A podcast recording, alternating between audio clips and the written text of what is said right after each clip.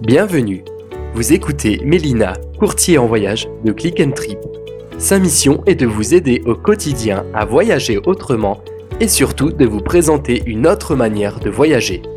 Son optique Faire de vous un voyageur qui profite à la planète et aux économies locales. C'est parti pour un nouvel épisode avec Mélina.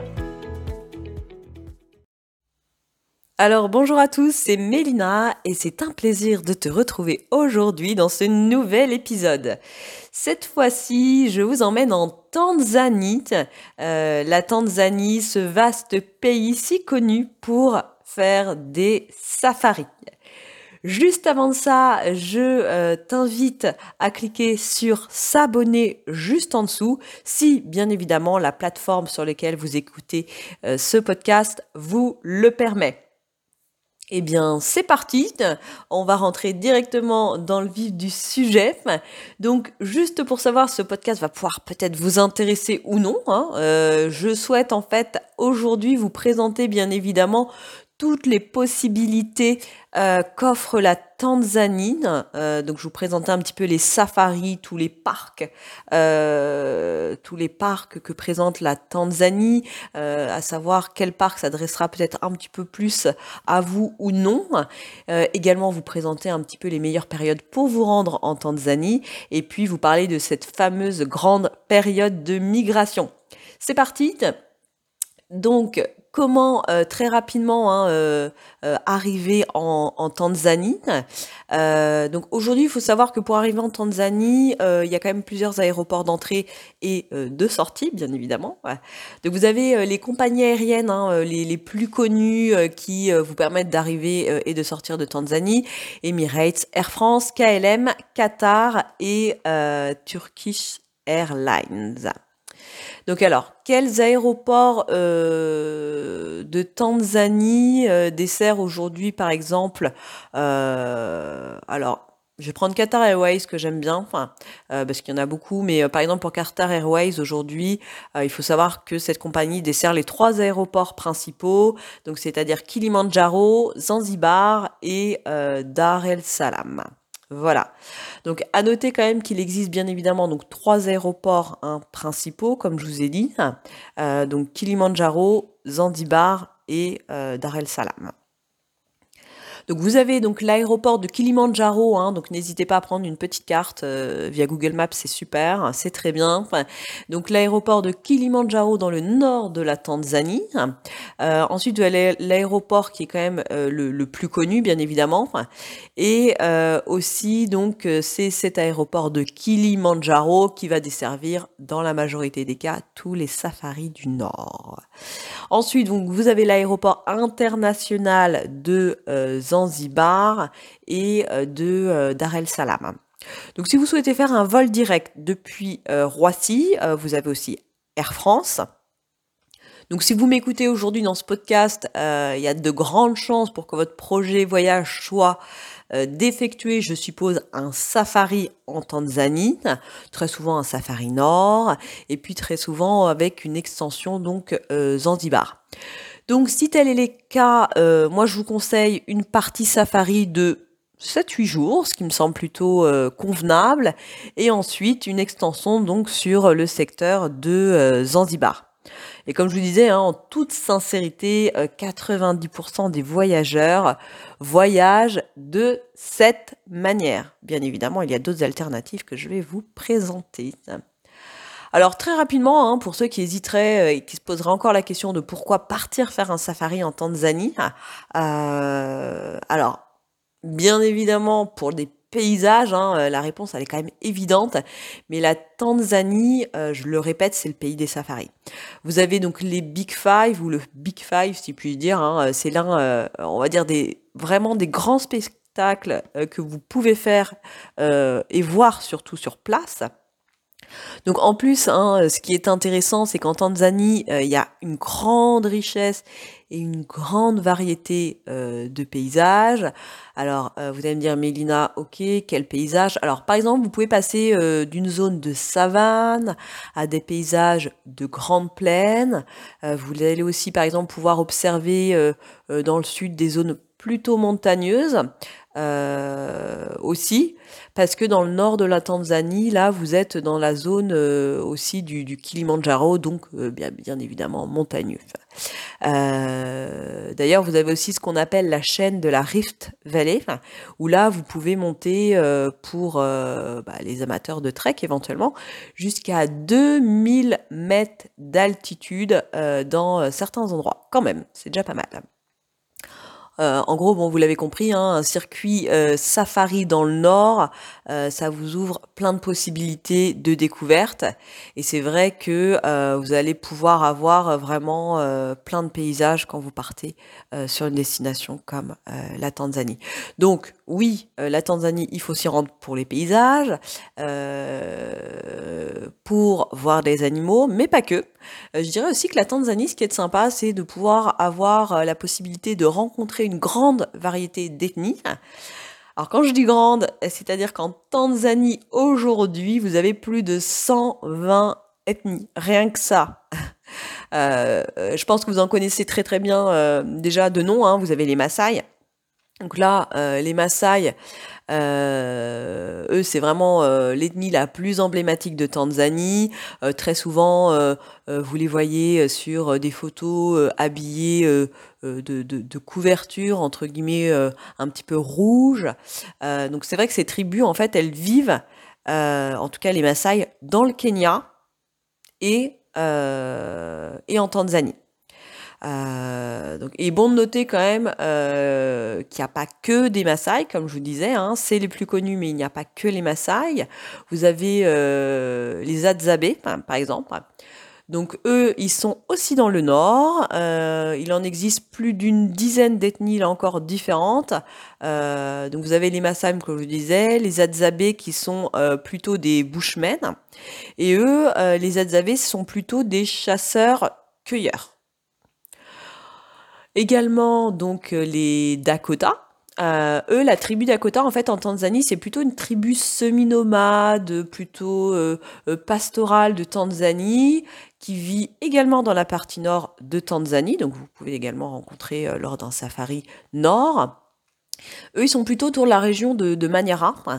Et les Dakota, en fait, il faut savoir, ils sont également plutôt un, groupe de personnes, on va dire, nilotiques, et ils vivent autour du lac euh, Eyazi. Euh, plutôt dans les zones, on va dire, semi-arides de, la Tanzanie. Voilà, c'est vraiment très rapidement, hein, je vais pas m'étendre, je vais pas vous présenter les 120 ethnies, ça serait plutôt ennuyeux, mais on peut retenir voilà, les Maasai, les Adzabé et les, les, les, les Datoga. Datoga, excusez-moi. Euh, alors la petite question qui se pose souvent en fait, c'est, de connaître la, bonne période, euh, la bonne période pour se rendre en, Tanzanie. Euh, donc plutôt la météo hein, dans les parcs de, Tanzanie, si vous allez faire des safaris bien évidemment. Donc faut savoir que sur le niveau de la météo dans le nord de la Tanzanie, parce que la nord de la Tanzanie, le nord de la Tanzanie est quand même immense. Hein, c'est, c'est rien que le nord de la Tanzanie, c'est grand comme la France. Donc au niveau des, températures, on va dire ça aussi entre 28 et 30 degrés tout le long de l'année. Euh, donc ça c'est super. Euh, il y a des petites subtilités. Donc par exemple le mois d'août en général, c'est la période euh, quand même la plus chaude et les températures peuvent monter jusqu'à 30, 31 ou même 32 degrés. Donc la saison euh, des grandes pluies, parce qu'il y en a quand même une, hein, il faut savoir en Tanzanie, ça va démarrer, on va dire, entre fin mars jusqu'à euh, début juin quasiment. Euh, et c'est vrai que sur la période donc de début juin jusqu'à mi-novembre, là vous allez être plutôt sur une saison très sèche.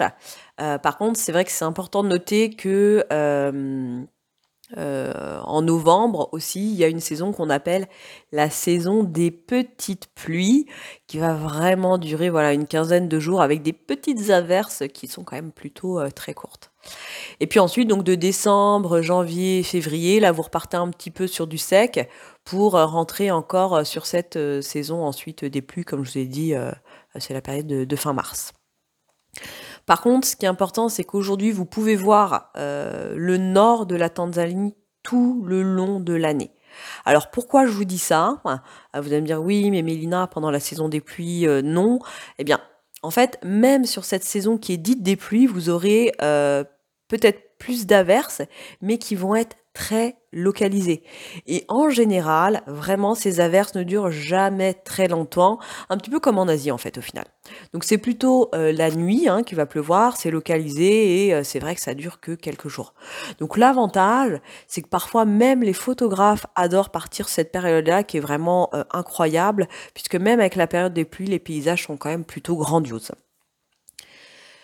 Donc, pour répondre à la question quelle est la meilleure saison pour un safari Je vais vous dire donc d'avril à mai, puisque euh, on parle de, saison plutôt verte.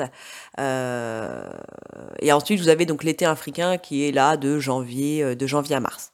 Après, il faut vraiment dire que sur juin, septembre, c'est une très bonne saison au niveau des safaris et de Zanzibar. Et par contre, bah, d'octobre à septembre, là, vous repartez sur cette fameuse saison des petites pluies, euh, comme, comme dernièrement expliqué. Donc voilà, la période avril, mai, c'est quand même euh, la, saison, saison sympathique. Alors, la Tanzanie, si vous la connaissez, bah, bien évidemment, on en a très largement entendu parler plutôt sur les nords, nord Tanzanie, puisque c'est là que se situent tous les safaris. Mais aujourd'hui, euh, il faut savoir qu'il existe euh, deux circuits euh, qui sont bien évidemment sur mesure et possibles. Donc vous avez les circuits du Nord avec le Kilimanjaro, le Tarangire et le Serengeti. Et puis vous avez donc un autre circuit qui est là moins connu, moins médiatisé, euh, plus authentique, si puis-je dire, qui le circuit du Sud avec le Célous, le Roi, euh, qui euh, sont plutôt bah, des parcs hein, nationaux qui se vident plutôt sur certaines périodes, donc plutôt saisonniers, mais moins, moins connus. Alors autant hein, les, parcs nationaux du Nord, comme je vous disais, vous pouvez vous y rendre tout au long de l'année, de janvier à décembre sans souci. Par contre, pour le circuit sud, euh, moi je vous déconseille de voyager par exemple sur la saison des grandes pluies, c'est-à-dire de mars à juin. Donc retenez bien euh, le circuit sud avec le Céus, le Roi, euh, évitez la grande période des pluies de mars à juin. Là, vraiment, euh, les parcs nationaux, euh, en effet, euh, de, de, la Tanzanie, comme je disais, du sud, hein, les parcs nationaux du sud, le Célous, le Roi, sont bah, justement sur des zones qui sont proches de la mer et irriguées par vraiment des grosses rivières, comme entre autres, par exemple, le Roi. Donc c'est pour ça que ces parcs nationaux du sud sont très humides et sur certaines saisons, c'est juste impraticable. Par contre, dans le nord, pas de souci, je le répète, vous pouvez vous y rendre pendant la saison des pluies, euh, même en 4x4, euh, voilà, très sereinement. Alors, le circuit nord Tanzanie, si vous voulez prendre des petites notes, euh, comme je vous dis, c'est le circuit qui reste sur une enveloppe budgétaire euh, plus agréable, si puis-je dire, avec une enveloppe budgétaire moindre. Euh, donc ça, c'est vraiment le, grand nord, hein, c'est le circuit par excellence en priorité à faire quand même, hein, quand vous n'avez jamais vu la, Tanzanie, car, bah, comme je vous disais, ce qui est bien, c'est que c'est tout le long de l'année. Cet itinéraire en fait euh, de voyage Nord-Tanzanie, très souvent, il, va comprendre donc le parc national du Serengeti, hein, euh, qui est euh, donc vous pouvez regarder sur Google Maps à cheval avec la frontière du, Kenya. Et le Serengeti, en fait, c'est l'un des plus grands parcs qui fait quand même 14 000 mètres carrés, un petit peu plus, j'ai pas le nombre de kilomètres carrés exact, mais plus de 14 000 carrés, 14 000 mètres carrés, kilomètres carrés. Et justement, ce qui est intéressant, c'est que c'est un des parcs qui a été créé euh, en 1951, donc c'est voilà, il est assez âgé. C'est l'un des plus grands parcs en plus de Tanzanie. Et ça représente quand même la moitié de la superficie de la, Belgique à peu près. Euh, c'est juste énorme, c'est grandiose. Et vraiment, ça vous donne euh, un petit peu l'étendue justement de, ces parcs qui, euh, bah, bien évidemment, euh, ne sont pas clôturés, parce que parfois on me, pose la question, donc non, non, ces parcs ne sont pas clôturés, bien évidemment. Alors, ce qui est sympa justement dans le Serengeti, c'est bah, de pouvoir, en fonction des saisons, vous proposer de vous rendre sur tel secteur, parce qu'il y a dans ce parc du Serengeti la grande migration. Alors qu'est-ce que la grande migration, même si vous avez sûrement une idée hein La grande migration, en fait, c'est plus de 2 millions d'animaux, de, bêtes euh, qui, qui, vont se déplacer, donc des gnous, des zèbres euh, et plein d'autres mammifères en fait. Et finalement, en fait, ils vont suivre un circuit annuel, donc tout au long de l'année. Et en fait, ces animaux, ils vont se déplacer donc dans le Serengeti et un petit peu euh, aux alentours, hein, dans toutes ces zones du parc. Et bah, ces 2 millions de mammifères, en fait, mangent bien évidemment et ils vont suivre la croissance des pâturages. Donc, en fonction aussi bien évidemment de la saison des pluies, hein, les pâturages poussent en fonction de la, des, pluies. Et de mars à avril, dans les plaines euh, du Serengeti, c'est, euh, on va dire, une période que j'aime quand même beaucoup. Euh, parce qu'on a aussi bah, plein d'animaux euh, justement à voir. alors peut-être vous avez posé la question, mais comment ça fonctionne le regroupement des animaux en fonction des périodes? Donc bah, la réponse elle est très simple. Donc si on reprend le, parc du, du, Serengeti, par exemple en janvier dans la zone du sud du Serengeti, là vous avez les gnous, les zèbres, euh, qui se déplacent. Euh, également donc dans cette fameuse zone euh, du Ngorongoro. Et en fait, ils vont se déplacer au fur et à mesure des mois. Alors bien évidemment, ils recherchent les pâturages, comme je vous ai dit, les pâturages frais selon les pluies. et ensuite, en fait, les gnous et les zèbres, en fait, se regroupent par exemple en février, en mars, avec les naissances. Donc là, ils vont commencer à remonter un petit peu selon les mois. Euh, en avril, ils vont remonter vers l'ouest du Serengeti. Après, en juin, ils vont arriver un peu plus au centre. Euh, ensuite, on continue par remonter en, juillet, août, septembre dans le nord euh, du, Serengeti. Et justement, en août et septembre, en fait, en tant que voyageur, en fait, vous écoutez, vous avez ce qui est intéressant, c'est vous allez vous retrouver en fait entre le Kenya avec le, les le Masai Mara en fait. Et là, euh, donc, vous avez tous entendu parler, bien sûr, de cette fameuse frontière avec le, Serengeti euh, tanzanien. Je n'en doute pas, si vous vous intéressez en tout cas à cette destination. Donc souvent, en fait, les, partenaires euh, locaux, hein, puisque je travaille avec des partenaires locaux, orientent les circuits dans le Serengeti en fonction d'où vont passer les animaux. Par contre, euh, ce qui est important de noter, c'est que tous les animaux ne migrent pas. Non, non. Euh, en fait, par exemple, les félins, en fait, eux, ils sont vraiment résidents, ils vont vraiment rester dans leur zone. Donc là, si vous faites un safari au mois d'août et que vous n'avez pas le temps forcément de monter euh, dans le Serengeti aussi à cause du budget, vous pourrez quand même bien évidemment voir des, des félins. alors, ce qui est aussi il faut savoir un coût, hein, parce que c'est vrai que parfois prolonger de plusieurs jours un voyage, si vous faites un safari dans le sud, euh, dans le centre, pardon, euh, vous allez quand même voir, bah, comme je vous disais, hein, de nombreux animaux euh, qui, voilà, qui sont vraiment d'une très grande richesse animalière et qui sont résidents. Mais si vous voulez un petit peu suivre en fonction de la migration, c'est-à-dire tout le long de l'année, il faudra un petit peu étendre votre votre budget. Donc voilà un petit peu pour le parc du Serengeti que je viens de vous présenter. Euh, vous avez aussi le parc du Ngorongoro, donc là c'est l'autre zone du nord que je vous propose dans les circuits, donc du nord de la Tanzanie bien évidemment. Euh, donc cette zone du Ngorongoro, euh, elle est très connue, hein, euh, elle fait quand même plus de 8000 mètres carrés, kilomètres carrés, excusez-moi. Et en fait, il y a beaucoup, donc il y, a, une partie qui va regrouper le côté animalier, mais aussi vous avez beaucoup de villages tribaux avec les Maasai, les Dakota, les Et euh, autres ethnies en fait qui vont être dans cette zone. Donc ça c'est vraiment super hein, sur le secteur du Ngorongoro euh, parce que c'est vrai qu'en comparaison euh, finalement avec le Serengeti, il n'y a pas de village dans le Serengeti autre que les habitations un petit peu touristiques.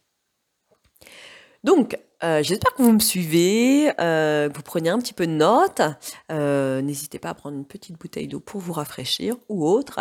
Donc, cette zone, vous pouvez la visiter tout le long de l'année, là encore, hein, sur le Ngorogoro. vous allez retrouver notamment ce fameux cratère qui est quand même l'une des plus grandes calderas au monde en termes géologiques. C'est incroyable.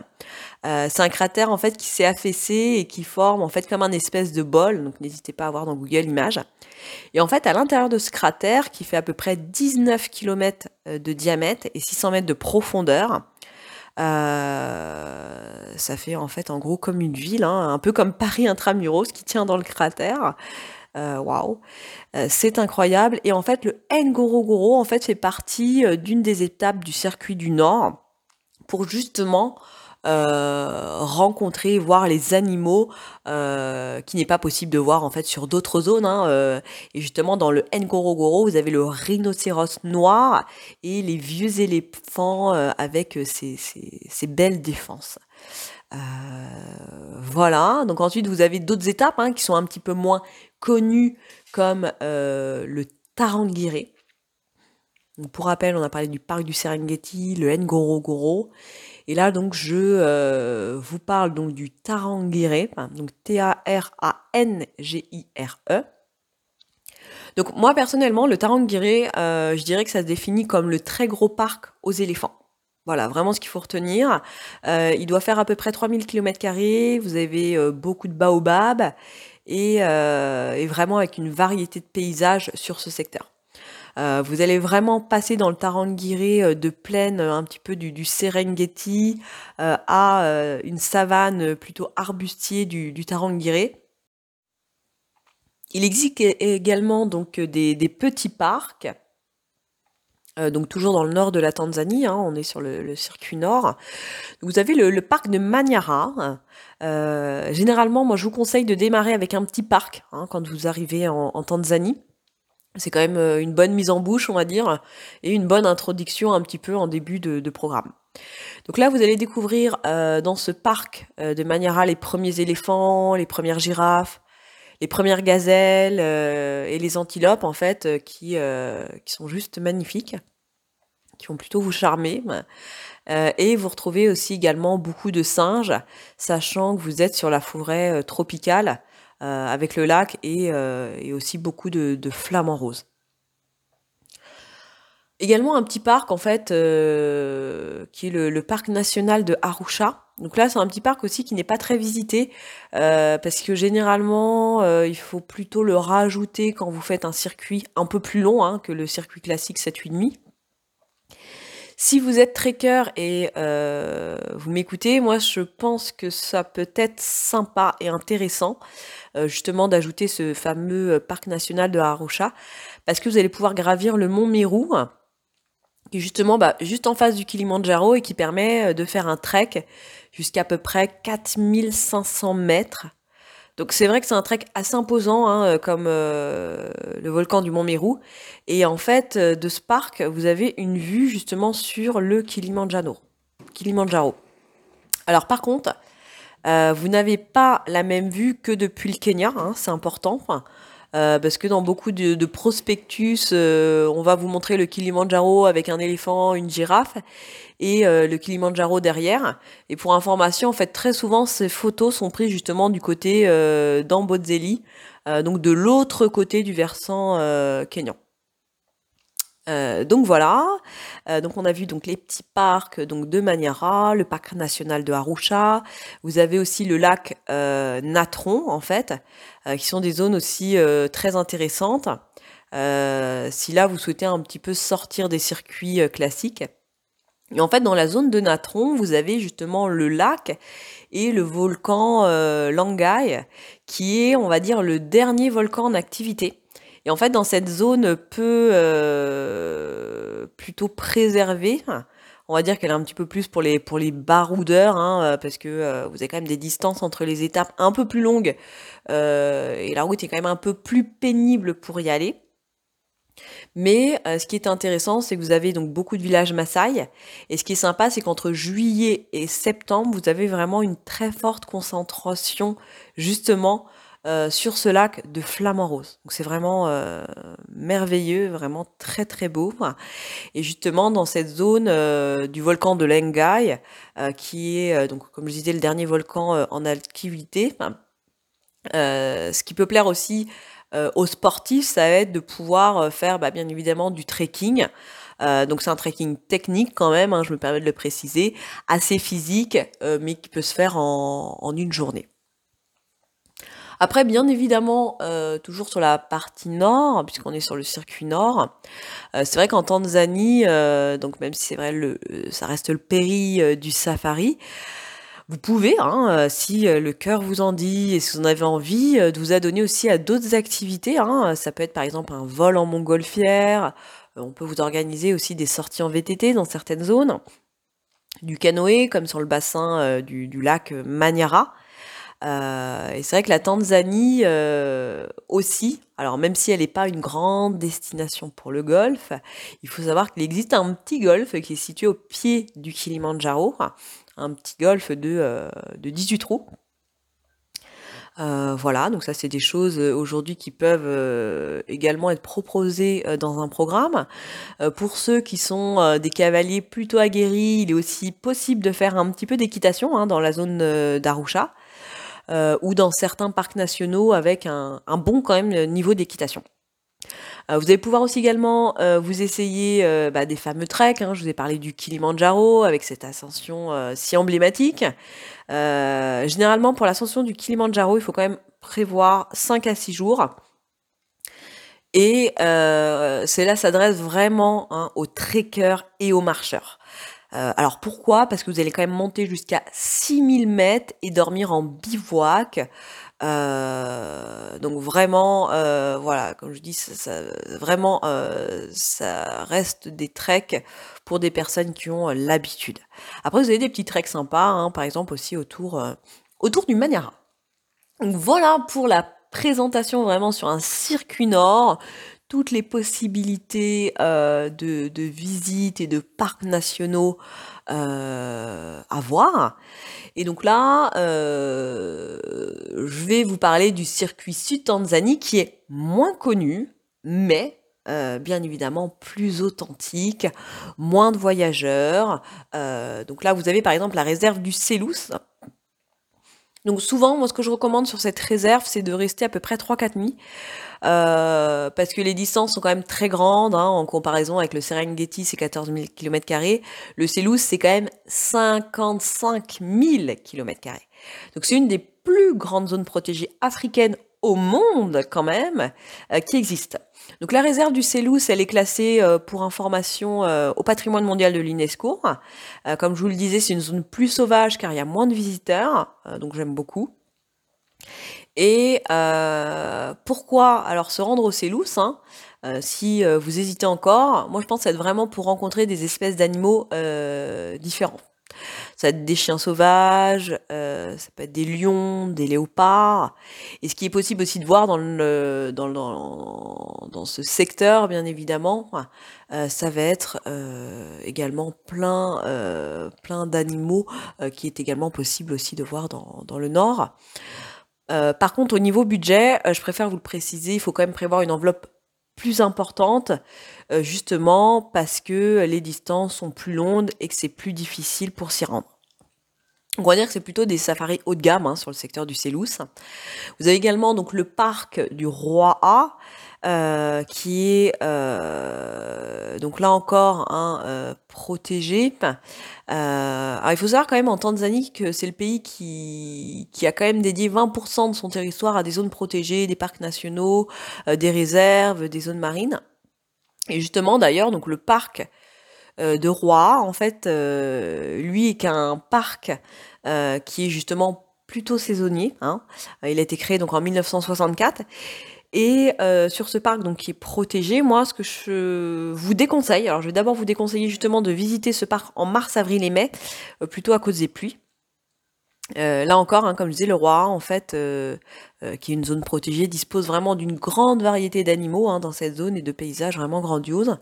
Et généralement, on va dire que ce parc s'adresse plutôt à des visiteurs qui ont déjà, qui sont déjà venus justement en Tanzanie. Donc le roi, le Selous, hein, pour les petits parcs du sud. On a également le parc de Mikumi. Donc là, c'est plutôt une zone assez montagneuse avec pas mal de treks encore et des espèces d'animaux euh, différentes. Euh, vous avez euh, quand même dans ce parc, hein, qui est le quatrième plus grand parc national de Tanzanie, cette possibilité en fait de voir une concentration quand même d'animaux. et c'est vrai que souvent c'est réservé aux voyageurs pressés. Alors pressés. oui, on peut dire à des voyageurs pressés, parce que justement ce safari, pour ceux qui ont moins de temps, euh, comme je vous le disais, c'est l'occasion d'explorer euh, bah, pas mal de choses. Euh, en plus, vous avez une autoroute en fait qui relie le parc national de Mikumi à, Dar, el Salam. Donc c'est quand même pratique pour y aller. Bon, il est quand même un peu plus popularisé justement du fait de cette autoroute. et ce parc, en fait, il est situé entre les montagnes d'Uluguru et, et, le Lumango. Et euh, voilà, c'est situé à peu près à quelques heures de route quand même de la plus grande ville de, Dar el Salam. Mais c'est pratique pour y aller, donc comme je disais, pour les visiteurs pressés, ça peut être intéressant. Ensuite, vous avez bah, l'archipel de Zanzibar, bien évidemment. Donc, une fois que vous avez euh, baroudé, euh, voyagé à travers euh, différents safaris. J'invite très souvent les voyageurs à pouvoir se reposer un petit peu ou découvrir l'archipel de Zanzibar. Euh, donc très souvent on pense que Zanzibar c'est une île. Hein. Non, euh, pour info ça comprend deux îles. Vous avez Unguja Island et Pemba Island. Voilà, donc Unguja est la plus connue, c'est très souvent celle-ci qu'on appelle Zanzibar d'ailleurs. Et en fait, côté météo, euh, sur cette île, euh, sur ces îles, en fait, ce qui est sympa, c'est que les températures, là encore, aussi entre 28 et 30 degrés tout le long de l'année. Il existe quand même une saison des pluies en avril, mai et novembre sur Zanzibar. Donc je vous déconseille de voyager sur l'île de Zanzibar euh, plutôt à cette période. Voilà. Donc l'île d'Unkunja, comme je vous disais, c'est l'île principale qui fait à peu près la moitié de la Corse quand même avec cette ville qui est euh, assez euh, connue, qui est Stone Town. Euh, donc Stone Town, en fait, c'est une ville qui est classée au patrimoine mondial de l'UNESCO. Alors pourquoi? Bah, Tout simplement parce que c'est une ville qui a beaucoup d'intérêt, hein, qui a été construite bah, sur des rochers de coraux. Et en fait, les vieux bâtiments datent à peu près du 19e siècle. Euh, euh, et, c'est vrai que c'est juste incroyable. Hein. N'hésitez pas à aller voir quelques images sur, euh, sur Internet. Et là, les plus belles plages donc, de Zanzibar se trouvent, je trouve, dans le nord de Ungunja. par contre, petit bémol hein, quand même en avril pour s'y rendre parce que il y a quand même des marées. Et là, vous doutez que bah, qui dit marée basse, vous ne pourrez pas vous baigner parce qu'il y a la barrière de corail pour venir à Stone Town, euh, moi j'ai il faut pas passer à côté parce que il faut euh, pouvoir aussi, je trouve, quand vous venez sur Zanzibar, faire autre chose que du balnéaire et des plages. Euh, moi je pense qu'il faut vraiment aller voir cette ville qui a été vraiment un comptoir, un très riche, un centre commercial au, au 19e siècle. Pour la petite info, c'était le sultan d'Oman qui avait dressé sur place son palais. Euh, et qui en a donc fait euh, sa, capitale avec des vieux bâtiments, euh, des petites rues étroites. Et ce fameux palais du sultan d'Oman, hein, on va dire, était le plus grand bâtiment à l'époque d'Afrique de l'Est. Donc c'était un petit peu, voilà, ce fameux sultan d'Oman qui essayait de créer un petit peu de modernité européenne sur, sur son île. Voilà un petit peu pour la présentation de, l'île d'Ungunja, donc la plus connue, hein, qu'on appelle très souvent l'île de Zanzibar. Euh, vous avez ensuite des, petites îles, hein, donc l'île de Pemba qui euh, est moins connue, qui va plutôt s'adresser là aux plongeurs. Euh, cette île, est moins développée avec beaucoup moins d'infrastructures routières. voilà, il faut savoir. Et la plus grande richesse de Pemba, ce sont les clous de girofle. pour la petite information.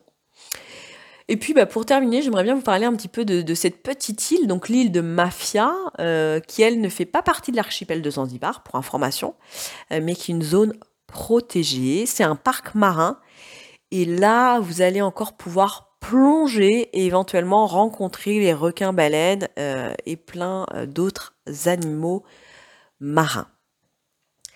Donc voilà, on arrive à la fin de, ce podcast. J'espère en tout cas euh, que celui-ci a pu... Euh, euh, que celui-ci vous a plu tout simplement, que ça a pu vous donner une idée des parcs nationaux à faire pour un premier voyage ou un second voyage en Tanzanie. Je vous donne rendez-vous dans un prochain épisode et je vous dis à bientôt. Nous arrivons à la fin de cet épisode, mais avant de vous quitter, j'aimerais partager avec vous les trois meilleurs conseils pour voyager en Tanzanie. Conseil numéro 1. Si vous voyagez pour la première fois en Tanzanie, il y a de grandes chances pour que vous fassiez le circuit nord avec une extension Zanzibar. Ainsi, préférez une réservation des vols comme ceci. Paris, Kilimanjaro, puis Zanzibar, Paris. Conseil numéro 2. Réservez votre voyage de 6 à 8 mois avant votre départ pour avoir la certitude d'avoir de la disponibilité dans les meilleures lodges. Conseil numéro 3. Privilégiez une belle enveloppe de départ pour éviter toute frustration en haute saison. Comptez en moyenne 2500 à 3000 euros par personne. Si vous, avez, si vous avez aimé ce podcast, pensez bien à laisser 5 étoiles sur Apple Podcast, qui est la référence du podcast. Et vous pouvez aussi vous abonner sur la plateforme que vous écoutez, alors je compte sur vous. Merci de m'avoir écouté jusqu'au bout et on se retrouve très bientôt pour un prochain épisode.